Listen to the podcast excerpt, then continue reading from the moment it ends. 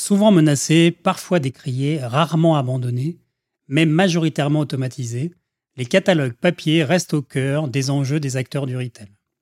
Outil clé de trafic pour les acteurs de la GSA ou élément de notoriété indispensable en B2B, la production de catalogues et d'imprimés publicitaires fait l'objet d'arbitrage et d'évolution permanentes avec la place croissante de la data, le versionning et la personnalisation, la réduction du time to market ou encore le besoin de sécuriser de la production. Et enfin, n'oublions pas non plus les débats contradictoires autour de l'impact sur l'environnement du papier par rapport au digital.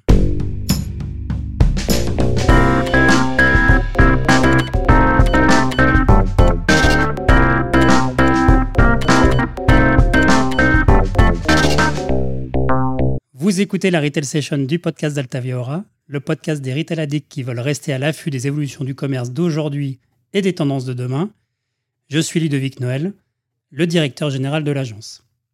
Et aujourd'hui, nous avons l'honneur de recevoir notre cliente, Nathalie Notz, responsable production publicitaire chez Cisco, qui va nous décrypter la production et l'automatisation de ses catalogues. Et avec le regard croisé de Virginie Berner, directrice de clientèle de notre agence Altavia Aura. Mesdames, bonjour. Bonjour. Bonjour. Alors, toujours euh, petite euh, habitude dans le podcast d'Altavia Aura, c'est de poser deux questions pour démarrer. Et la première, Nathalie, peux-tu te présenter en quelques mots, nous dire d'où viens-tu et pourquoi surtout les gens doivent te croire sur parole? Bien, j'ai fait enfin, j'ai travaillé pendant neuf ans en vente par correspondance à l'époque où Internet balbutiait. Donc, euh, bien sûr, c'était de la vente par correspondance euh, papier. Et puis, j'ai fait euh, quatre, années en agence de com spécialisée dans la publication pour les GMS et grandes surfaces spécialisées. Donc, là, j'ai appris à aller très, très vite. Et, aujourd'hui, bah, je m'occupe de toute la partie catalogue chez Cisco, édition de catalogue. Ces catalogues sont des outils pour nos clients et surtout aussi pour notre force de vente, puisque c'est leur outil de travail. Donc, euh, depuis toujours, je fais du papier. Euh, depuis toujours, j'abats des forêts, c'est terrible. Euh, et, surtout, ben, moi, c'est mon mode de communication. Je suis une hmm. spécialiste de la vente par le papier. Voilà. Très bien. Et pourquoi les gens doivent te croire sur parole? Ben, Parce que je suis une spécialiste de vente. Tout simplement. À toi, Virginie, même question. Est-ce que tu peux te représenter? Parce que tu es déjà intervenue dans un podcast et puis nous dire pourquoi on doit te croire sur parole également euh, alors moi, je suis directrice de clientèle chez Altavia Aura et j'accompagne nos clients euh, dans le déploiement de leur stratégie de communication on et offline. Alors, quant à me croire sur parole, euh, moi, je préfère les preuves au long discours. Et je dirais bien tout simplement qu'aujourd'hui, je suis vraiment ravie de participer à ce podcast avec Nathalie, cliente de l'agence depuis une bonne dizaine d'années et avec qui les nouveaux projets ne cessent de fuser. Parfait. Bienvenue aussi à toi. Deuxième question traditionnelle, euh, c'est la question off. Hein, c'est le moment off, c'est de se dire, tiens, dans l'actualité, Nathalie, récemment, qu'est-ce que tu as vu euh, comme événement, actu ou news d'une entreprise qui t'a un peu euh, surpris, bluffé ou étonné? Alors franchement, euh, moi je suis pas très optimiste euh, pour le moment. Je trouve qu'il y a tellement de gens qui font tellement de conneries, qui coûtent des milliards à la planète et qui ne vont pas dans le bon sens. je passe, je pense à la Coupe du Monde, enfin à la Coupe du Monde, aux Jeux Olympiques asiatiques, asiatiques en plein désert et, à des gens qui envoient des, touristes sur, euh, sur, dans l'espace. vraiment. Par contre, il y a un truc qui m'a euh, euh, vraiment intéressé, c'est j'ai vu un petit bout d'émission sur l'hydrogène vert qui est en train de d'être mis en place en Suisse et en Allemagne par des équipes qui ont l'air super compétentes. Donc là, il faut que j'aille creuser parce que ça a titillé ma curiosité et, j'ai l'impression que ça, ça va plutôt dans le bon sens. Ouais, ça fait quelques années qu'on parle de l'hydrogène et on aimerait bien le, voir arriver un peu dans notre quotidien. Bah, écoute, merci pour, euh, cette euh, euh, news que tu, que tu partages et cette tendance qu'on va aller creuser du coup sur l'hydrogène vert. Pareil pour toi, Virginie, qu'est-ce qui récemment t'a étonné ou, interloqué ou intéressé dans l'actualité? Alors effectivement, Nathalie, je te rejoins complètement effectivement sur ce que tu viens de, nous dire, mais parce qu'il y a aussi plein de belles initiatives, je voulais juste vous parler en fait d'une d'une association d'amis qui s'appelle Projet Azur, qui est un collectif d'aventurières qui a décidé d'agir en unissant leurs forces pour sensibiliser à la protection de l'environnement. Alors elles se déplacent en kayak, à la nage, à vélo, et elles organisent sur, leur, sur leur parcours des actions, elles participent à des actions concrètes pour préserver notre planète, qu'elles disent bleu mer et vert terre. Eh ben, merci à tous. Et vous pouvez les suivre sur, sur les réseaux. Sur les meilleurs réseaux. Merci. Rentrons maintenant dans le vif du sujet, effectivement, euh, qui nous anime aujourd'hui. Alors, l'arrivée de Cisco en France se fait suite à la fusion en 2018 entre Break et, Davigel. Et donc, ainsi, Cisco France est né et rejoint le leader mondial de la commercialisation de la production de produits alimentaires frais, surgelés et épicerie. Je crois que vous faites d'ailleurs aussi des produits non alimentaires. Pour tous ces professionnels de la restauration, Nathalie, peux-tu nous représenter euh, l'entreprise Cisco et les différentes cibles que vous adressez alors, euh, Cisco, c'est avant tout euh, le leader mondial de la distribution de produits alimentaires hors foyer. Leader mondial très reconnu aux États-Unis, au Canada, au Mexique, avec un pourcentage de, pénétration du marché qui est assez fort. Je ne me souviens plus du chiffre, mais voilà. Et, en fait, euh, Cisco euh, a racheté euh, donc le, groupe Brex il y a quelques années et a fusionné et est en train de faire son, premier pas en Europe via la France en fusionnant Davigel et, et Break. et puis ben nos, nos clients, ben nos clients, c'est toute la restauration à peu de choses près. Euh, ça va euh, du, du, du, food truck euh, jusqu'à le semi-gastro. On va pas aller en gastro parce que là, ils vont mmh. aller chercher des produits plus en one-to-one. Et puis, surtout, il y a toute la partie restauration collective qui va de la cantine scolaire aux EHPAD en passant par un coup de, de militaire, hein, puisqu'on nourrit aussi l'armée. D'accord. Euh, voilà, c'est assez euh, varié et divers. Nombreuses cibles du coup à, adresser en même temps, ça veut dire que tu combines forcément plusieurs supports, euh, notamment imprimés. Peux-tu nous apporter peut-être des précisions sur la stratégie autour de la création et de la production de supports qui sont ensuite diffusés auprès des, bah, clients et tu disais aussi des commerciaux d'ailleurs ouais. Bah, chez, nous, vraiment, tout est structuré autour du client.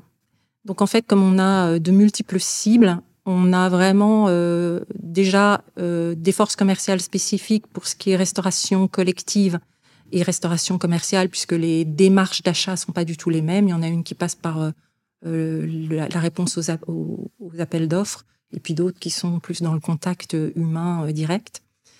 Et donc, on a déjà des forces vraiment. toutes nos équipes sont séparées en ces deux spécialités. Et puis à l'intérieur de chacune de ces spécialités, ben il y a des micros, enfin des spécialités plus fortes.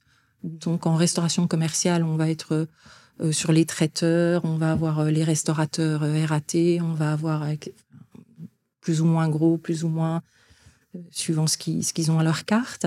Et puis en restauration collective, on va avoir bien sûr toute la déclinaison, les EHPAD, les écoles, etc., mmh, où les mmh. démarches sont différentes.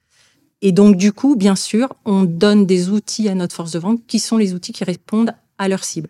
Donc, on a des catalogues spécialisés pour chacune de nos cibles et pas du tout des catalogues. Euh, on n'a pas de catalogue viande chez nous. Parce que ça n'a pas de mm. sens d'offrir de la viande à n'importe qui. On, ça a du sens d'offrir un catalogue où un traiteur va trouver les produits dont il a besoin, dans les emballages dont il a besoin, dans les quantités dont il a besoin, etc. Et donc euh, vraiment, euh, ça c'est notre, notre, notre structure. Très clair. Est-ce que tu peux nous donner du coup quelques chiffres sur le nombre de, de références, de versions ou de pages que vous pour qu'on arrive à mieux à se rendre compte? J'ai regardé. Alors cette année, chez nous, on est plutôt dans une petite année parce qu'on sort d'une fusion où on faisait trois catalogues. Chaque promo était en trois versions. Et, et, là, euh, ben, on n'a que 60 catalogues cette année prévus. plus que plus que 60 catalogues prévus, ce qui fait à peu près 2000 euh, pages, euh, sachant que je compte bien sûr pas le nombre d'exemplaires. Oui, bien sûr. Mais c'est en tout cas tout ce contenu qui est à produire et, ensuite à imprimer. Voilà. Voilà. Avec un certain nombre de catalogues, on a besoin de gagner du temps. Hein. C'est pour ça qu'on en est venu euh, à faire Effectivement, c'est de l'impression automatique c'est le sujet, effectivement, de se dire que c'est impressionnant, effectivement, la quantité que vous avez à gérer, et puis du coup, la rapidité euh, qu'il faut arriver en, termes d'exécution et euh, l'importance de, mettre en place une automatisation de la production de, vos catalogues. Euh, au-delà de l'organisation interne, je pense que ça renvoie aussi à des questions de time to market, c'est-à-dire cette capacité à peut-être être encore un peu plus proche des dernières promotions, des derniers produits qui sont à mettre en avant. Et bien sûr, euh, réduire le temps passé par les équipes en interne, concentrer son temps sur peut-être des, tâches à plus forte valeur ajoutée euh, que de travailler sur ces dossiers-là. Est-ce que tu peux nous partager ton, retour d'expérience sur ces sujets d'automatisation euh, des catalogues? Chez nous, l'automatisation, on fait vraiment sur les documents où on a besoin que ça aille, que ce soit rapide et simple. Donc, le tarif, surtout que pour le moment, avec les fluctuations du marché, on le remet à jour tous les mois. Mmh. Donc euh, avant, on faisait quatre tarifs par, euh, par an. Aujourd'hui, on en fait un par mois. Mmh. Euh, et puis, bien sûr, la promotion, puisque ben, on a deux promotions, une promotion pour la restauration commerciale et une promotion pour la restauration collective. Il y en a une qui est éditée tous les mois, l'autre tous les deux mois pour correspondre au rythme de la restauration collective et euh, maintenant aussi euh, des promotions euh, BCT, donc traiteurs. Donc tous ces documents-là sont c'est promotionnel, donc on a besoin d'être très très court dans le temps.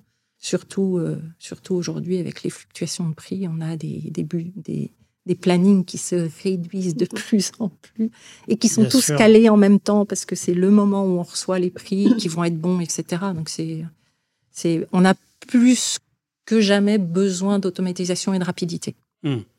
Ce c'est pas simplement une logique d'amélioration continue, c'est aussi les conditions euh, depuis deux ans, enfin avec la Covid puis euh, la crise. Bah, ça, fait bien plus de deux ans qu'on travaille comme ça, mais c'est vrai que depuis deux ans, c'est tellement important que c'est faut qu'on suive le marché et qu'on puisse être offrir des produits qui soient là, parce qu'il y a beaucoup de de rupture euh, euh, d'approvisionnement pour le moment et des produits qui soient au bon prix. Bien sûr.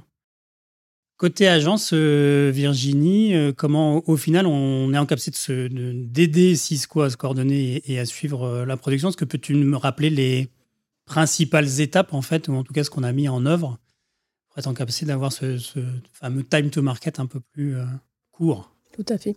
Effectivement, il y a plusieurs étapes qui sont incontournables hein, pour, bien, pour bien mener un projet d'automatisation. Déjà, c'est une phase d'écoute en mode, en mode workshop, euh, dont l'objectif est vraiment d'arriver à monitorer au plus juste le degré d'automatisation que l'on peut mettre en place en fonction euh, de l'écosystème euh, en l'occurrence de, des équipes Cisco, et euh, le degré d'automatisation qui répond au mieux aussi aux enjeux de productivité, euh, tout en conservant aussi, et ce point il est important, des supports à images. Mmh. Il y a une phase incontournable qui est la data. Nathalie en reparlera également tout à l'heure sur la, la, qualité de la donnée entrante qui arrive. alors, euh, soit du PIM, soit du DAM, enfin je dirais de, ce dont dispose le client. Donc il y a un gros travail aussi d'analyse de cette euh, data qui à un moment donné euh, recense tout le patrimoine numérique de, de l'entreprise et voir de quelle manière on va pouvoir exploiter de manière la plus automatique possible ces flux de données entrantes. Toujours dans un objectif de vraiment proposer une solution qui soit la plus cohérente à l'environnement, l'écosystème du, client. Il y a un point important aussi, c'est euh, quand je parle justement d'image, c'est de définir et de travailler sur une charte graphique qui réponde aussi bien aux enjeux d'automatisation, et on sait que du coup ça amène beaucoup de contraintes à justement cette, cette charte graphique, et puis qui répondent aussi aux enjeux d'image euh, de Cisco. Oui, automatisation ne veut pas dire moche. Exactement, tout à fait. Il faut donner envie aussi effectivement de complètement d'acheter. Euh, et puis il y a aussi tout un chantier, je dirais, collaboratif euh, pour définir ensemble le process euh, avec le planning associé, les rôles et responsabilités, aussi bien pour les équipes Cisco et aussi pour l'agence, et pour permettre de donner toujours plus d'agilité aussi, comme le disait Nathalie, pour qu'on puisse répondre à un moment donné aux enjeux à un instant T du marché. Et on sait aujourd'hui effectivement la complexité par rapport notamment à la hausse des, des matières premières. Aux objectifs, aux objectifs commerciaux de Cisco, dans le contexte, dans le contexte actuel. Ouais. Euh, Et l'enjeu aussi, qui, qui, comprend en compte aussi dans ce travail de, de, de, de pour, pour, définir ce process, c'est d'évaluer l'autonomie, le degré d'autonomie aussi qui est donné aux équipes, notamment les équipes Cisco, sur l'ensemble de ce processus de gestion de production. Parce que tu l'as dit tout à l'heure, Ludovic, on est dans une logique de d'optimisation du time to market et puis aussi de pouvoir repositionner à un moment donné euh, la valeur ajoutée euh, des équipes sur, sur des missions qui, qui répondent aussi à, leur, à leurs attentes. Et quand on parle d'automatisation, euh, on parle aussi d'outils collaboratifs, justement, pour pouvoir faciliter le quotidien des équipes. Donc on va être aussi force de proposition sur ces solutions. Euh, pour, euh, pour aider euh, la relation opérationnelle, faciliter la gestion des flux, sécuriser les données, la, la traçabilité aussi de ces données, et puis suivre aussi le qui fait quoi. Et enfin, et on, on, on, on fonctionne de cette manière-là avec les équipes Cisco, on se réunit tous les six mois pour un comité de pilotage euh, où on suit, on analyse les KPI euh, liés au process, et puis on est du coup en permanence, et c'est ce qui fait aussi la force de, de ce partenariat-là, on est en permanence dans une démarche de plan de progrès euh, aussi bien euh, côté, euh, côté équipe Cisco que côté agence. Donc c'est vraiment un travail d'équipe.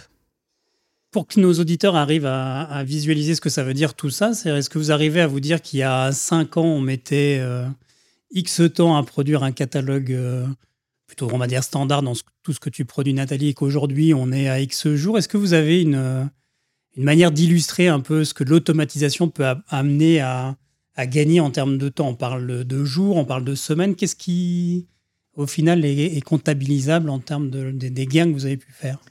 Bah, En fait, euh, très récemment, euh, sans compter la partie impression, on a réduit le planning à, un peu plus de trois semaines.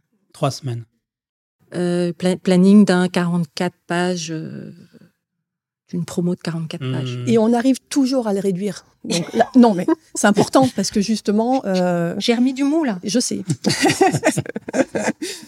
Donc, Donc, effectivement, réduction du, euh, du planning. C'est quoi? C'est deux fois plus rapide qu'avant? Euh, Qu'est-ce que vous diriez en termes de... C'est très compliqué à, estimer ça. En tous les cas, ce qui est important, c'est qu'effectivement, les deux dernières années où il y avait la fusion euh, des, gammes break, break Davigel où dans un délai, euh, dans le même délai, on devait réaliser trois euh, promos, une pour break, une pour Davigel et une pour Cisco. On n'a pas augmenté les délais. Donc c'est la capacité aussi à, pouvoir intégrer, voilà, ajouter du volume sur le même délai. Et pour moi, il y a un autre point qui est très important, c'est la sécurisation de la donnée aussi. J'allais y venir parce que tout ça, c'est des questions de process et d'outils. Et puis à un moment donné, il y a la source, il y a la côté de la data et de se dire qu'il faut avoir cette data qui soit structurée, harmonisée, sécurisée, comme tu, viens de le dire, pour garantir cette production omnicanal. Euh, Nathalie, peux-tu nous donner des précisions d'ailleurs sur ce sujet de la data et ce que vous avez mis en, place à le retour de, je ne sais pas si nos auditeurs comprennent tous le PIM, mais qui est le, le, management des informations de, chacun des produits, ou le DAM qui permet de gérer euh, autour des data effectivement les, les, données. Voilà. Est-ce que tu, peux nous dire comment vous avez pris le sujet et où vous en êtes aujourd'hui? Voilà. Euh, bah, chez, nous, là, on, travaille essentiellement, toutes les données viennent de SAP. Donc euh, SAP, c'est un, gros RP euh, un peu costaud. de référence. les, toutes les données qui sont dans SAP servent à tous les, toutes les personnes de l'entreprise. Donc je ne suis pas la seule à avoir des besoins par mmh. rapport à, à, ce, à ces données. Et du coup, euh, bah, c'est vrai que ça a été tout le, c'est le gros travail de la fusion. D'abord, réussir à faire que toute l'entreprise puisse travailler avec, enfin, que les deux entreprises puissent travailler avec un seul ERP de la même façon. Mmh. Donc, ça a été assez compliqué euh, à mettre en place. Et maintenant que tout est en place, qu'on est fusionné, qu'on est Cisco, etc., eh bien, euh, ça manque encore un peu d'homogénéité. Donc on a encore besoin, nous, de travailler sur, euh, sur l'homogénéité de ce qui sort de SAP. Euh, ceci dit, euh, bon, j'ai une équipe qui est assez performante et quand il y a des, petits clashs, elle corrige, elle réintègre dans SAP, etc. Mais c'est une vraie difficulté. De la même façon, on avait deux dames, un pour Break et un pour Davigel. Et, et, et bah pour le moment, on n'a pas de dame parce que c'est dame.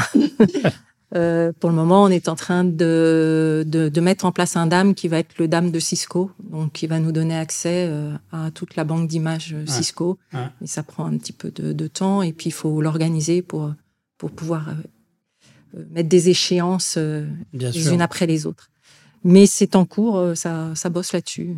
Oui, ouais, on le constate de toute façon dans l'intégralité des, des entreprises qui mettent en place ce type d'outils, on est toujours assez optimiste sur le délai d'opérationnalité et de mise en œuvre, mais euh, vous ne dérogez pas non plus à la règle et de se dire ça s'allonge avant qu'on ait effectivement cette donnée qui nous permet d'automatiser. Euh, derrière, Alors on arrive à automatiser parce qu'on se connaît bien, et puis qu'on a des pratiques, euh, on bidouille un peu et puis on arrive. Il reste l'humain. Il reste l'humain, oui, oui. Mais euh, mais euh, c'est perfectible et euh, mm. clairement il faut que ça faut que ça s'améliore parce que disons que c'est ce qui définit le justement le degré d'automatisation. Aujourd'hui on n'est pas sur une full automatisation.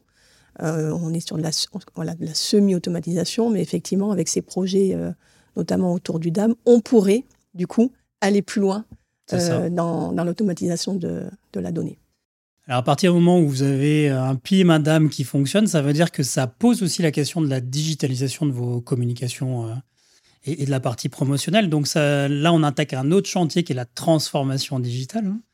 euh, alors qui va, qui va toucher l'équipe euh, commerciale, peut-être la partie e-commerce où on parle des catalogues imprimés, la digitalisation aussi des catalogues.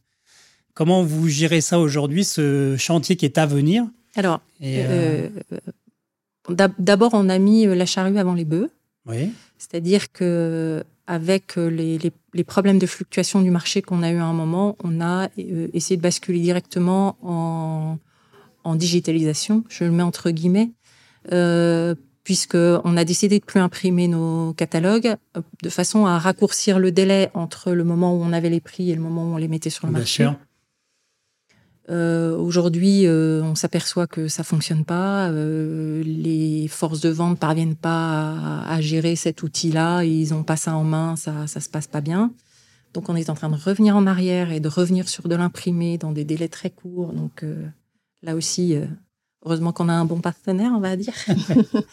et puis, et puis, euh, on a lancé euh, avec Altavia un gros chantier qui avance pas très vite parce qu'on a très peu de disponibilité pour le moment, mais euh, un chantier qui est comment on contacte nos, clients en direct en, essayant d'aller gratter vraiment tout ce que le digital peut apporter aux documents et de bien réfléchir à quelle est la place de nos vendeurs et de bien réfléchir à toute la structure au lieu de le faire en se disant euh, non mais c'est pas possible, on peut pas sortir les prix à ce moment-là, on fait pas d'impression et on y va. Ou de se dire euh, en fait je prends mon catalogue papier et euh, j'en fais un flipbook et ça va suffire à générer des ventes. Ce que, voilà, on a essayé ça comme ça parce qu'on était dans l'urgence. Mmh. Clairement c'est pas possible. Donc il y a un vrai chantier d'accompagnement sur. Après on a quand même nos catalogues en flipbook sur le site internet que tout le monde peut aller consulter. Oui bien sûr. Mais c'est vrai que cette transformation digitale elle doit aussi apporter des, de, des bénéfices finalement aussi bien pour la force de vente pour que pour les clients.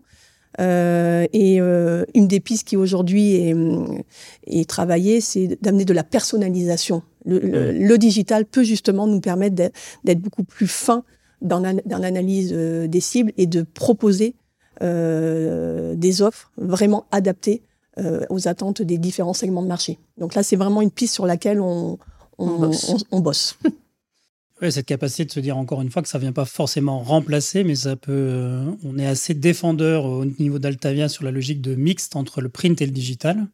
C'est-à-dire de se dire à quel moment euh, le print a, sa force, a sa puissance et on peut l'utiliser. Et comme tu le dis, pour quelle fonction on peut aussi utiliser le digital euh? Oui, c'est vraiment. le client, il est, il est au cœur de tout ça. Donc, il, faut sentir le moment où il va être assez grand pour aller passer sa commande tout seul à partir d'une simulation qu'on leur a envoyée. Et puis, euh, je, je, pense que le contact humain dans ce type de métier est super important et que on se passera jamais de nos vendeurs. Par contre, leur donner un autre rôle que passer une commande que le client aurait pu passer directement, ça va euh, valoriser leur métier et ça va leur permettre d'être sur un, une autre discussion avec leurs clients, je crois, je pense. Enfin, moi, c'est ce que j'espère. C'est ce mm. que je rêve dans ce, dans ce projet-là. Oui, et puis c'est aussi l'enjeu, il est aussi de. L'idée, c'est pas de basculer 100% de vos, prises de parole sur de la, digitalisation. Non, c'est de le faire progressivement. C'est de le faire progressivement, et puis il y a des, prises de parole qui le, qui le justifient et pour lesquelles effectivement on peut apporter de, des, bénéfices. Mais il y a d'autres prises de parole qui euh, certainement resteront en version euh, papier. Et peut-être sur en, et en complément. magazine, exactement, tout à fait, plus de contenu, tout à fait. Donc on est bien dans cette complémentarité, effectivement, dont tu parles, Ludovic. C'est ça, exactement. On a quand même affaire à des gens qui euh, travaillent avec leurs mains, c'est des artistes. Mmh. Enfin, mmh. Je pense que la plupart, la plupart sont vraiment des artistes. Et donc, euh, ils ont ce côté aussi, euh, beau catalogue, etc. Ça, ça, leur permet d'avancer aussi. Il y a Et il y a une fonction qu'on oublie aussi souvent dans ces catalogues, c'est la fonction outil de travail. C'est-à-dire que c'est aussi, ils l'ont aussi sous la caisse parce que c'est l'occasion de, de, refeuilleter. Ils ont coché des pages, ils peuvent appeler euh, leur référent et commander. Donc au-delà du, beau, il y a aussi le côté utile. Euh, fonctionnel. C'est autre, chose de pouvoir feuilleter en, une minute le, catalogue et on sait où est le produit, mm. parce qu'on l'a vu visuellement, que d'aller le chercher sur un site. Si on est même la fonction du catalogue change terriblement pour le moment, parce que euh, jusqu'à présent, la plupart des, des restaurateurs en restauration commerciale euh, faisait deux ou quatre cartes par an avec une carte officielle et puis le menu du jour. Aujourd'hui, on s'aperçoit que beaucoup plus de gens travaillent à l'ardoise simplement parce qu'ils ont besoin de mobilité, de, flexibilité, qui veulent euh, réagir au marché, pas cuisiner toujours la même chose. Et donc, du coup, on a ce type de, de, gens qui travaillent à l'ardoise qui se développent. Et du coup, c'est plus la même façon de s'adresser aux gens. C'est aussi quelque chose qu'il faut suivre au fur et à mesure. Et peut-être que c'est quelque chose qui est plus en lien aussi avec, euh, avec de, de l'impulse euh, digital, en fait. Bien sûr.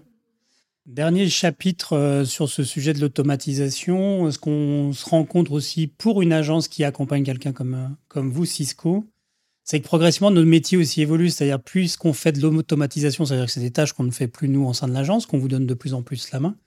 Virginie, est-ce que tu peux nous dire comment ces choses évoluent entre finalement un faiseur historique et puis de plus en plus euh, bah, conseil, créa et apporter d'autres services à notre client que simplement? Donc finalement, l'automatisation, c'est aussi redonner la main au client sur sa production et nous peut-être aller sur d'autres euh, sujets à plus forte valeur ajoutée aussi. Complètement, et euh, Nathalie t'en parlait tout à l'heure. On est vraiment dans une relation d'ultra proximité euh, dans la bonne compréhension euh, des besoins, des enjeux, des attentes euh, du marché, avec vraiment cette volonté commune d'avancer ensemble, de progresser et d'être toujours dans cette dynamique vertueuse de progrès. on est aussi toujours sur ces enjeux d'apporter de la productivité, de l'efficience. Et effectivement, ça permet aussi à l'agence euh, de, pouvoir, euh, de pouvoir répondre aussi à, ces nouveaux projets, et notamment là où euh, Nathalie vient d'en parler sur ce projet de, de, de, transition vers, vers le digital. Et il y a notamment une, un, des, un des derniers projets à date qui, qui, qui, marque quelque part le début de, de cette ère de transformation avec la mise en place sur l'ensemble des catalogues Cisco de PDF clickable, pardon, euh, pour créer un lien automatique entre l'offre produit euh, des catalogues et le site e-commerce. E-commerce, voilà. pour pouvoir commander directement. Complètement. Super, merci euh, Nathalie pour ce retour d'expérience très complet, exhaustif. sur quel réseau on peut te suivre? Ah, moi, je suis pas une dame réseau. tu es très Vraiment. je suis très nulle. Donc, non, j'ai une adresse mail, c'est bien. Ouais. Et puis, on peut suivre Cisco sur ses réseaux sociaux. Et on peut suivre Cisco sur ses réseaux sociaux. Merci à toi Virginie pour ta vision d'experte. De mon côté, je vous invite à suivre l'agence Altavia Aura sur nos réseaux sociaux, LinkedIn et Instagram. Si vous avez aimé ce podcast, n'hésitez pas à en parler autour de vous et surtout mettez des petites étoiles dans la note euh, sur toutes les bonnes plateformes de podcast qui nous permettra à la fois de mesurer votre satisfaction et puis, franchement, ça fait plaisir. Et on se retrouve bientôt pour un nouvel épisode des sessions retail ou de la session digitale. Petit salut à ce podcast qui est euh, bien sûr créé par Altavia Aura et son agence digitale JetPulp et produit par la société Little Burn. Salut JS. Merci à tous de nous avoir écoutés et à très vite.